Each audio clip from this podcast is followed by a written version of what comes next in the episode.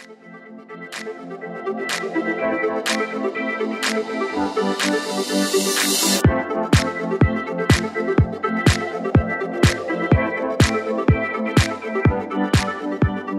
さんおはようございます。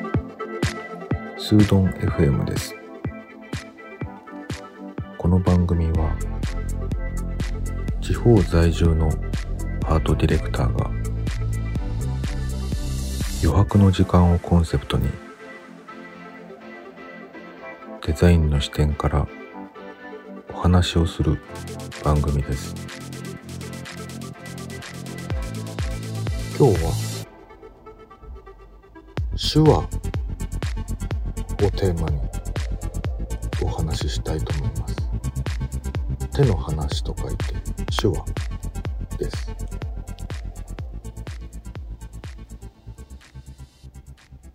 僕ね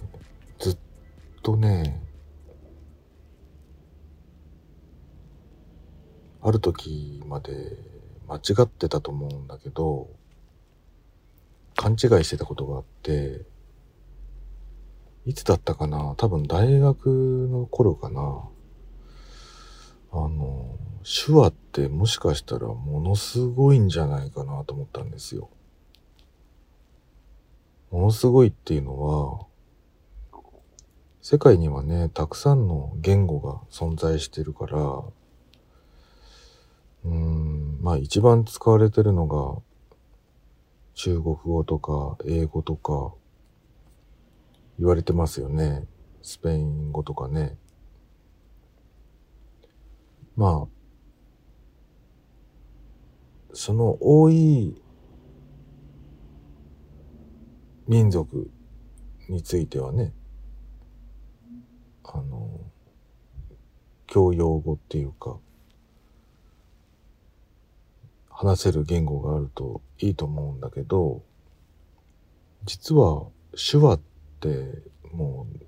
世界全部共通語なんじゃないと思った時があったんですよ。だから手話を覚えたらすごくねえなんていう風にね、勘違いしてたんですけど、でも手話にもそれぞれあるんですよね。日本語の手話とか、アメリカの手話とかね。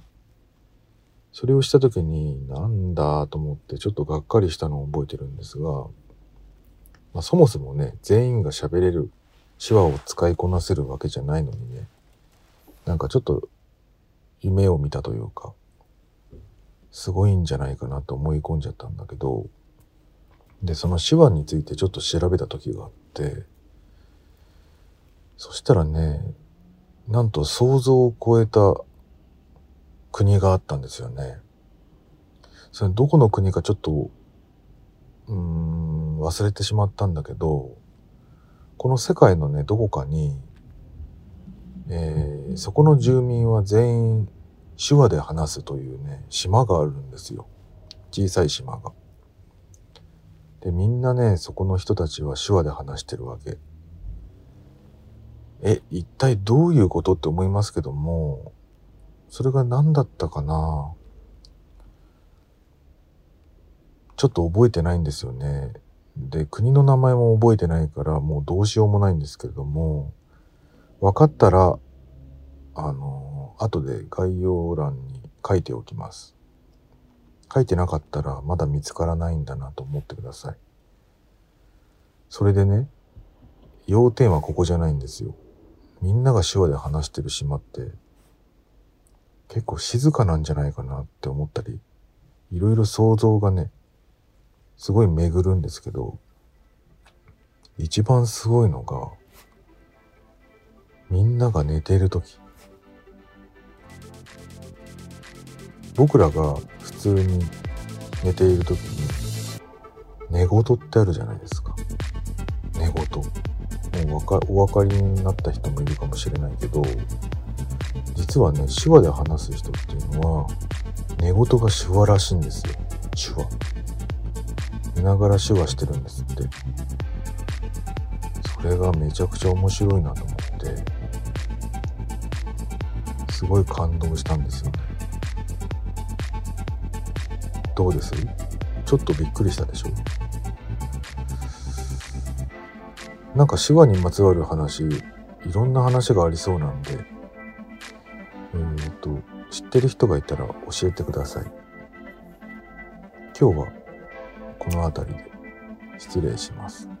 それではまた。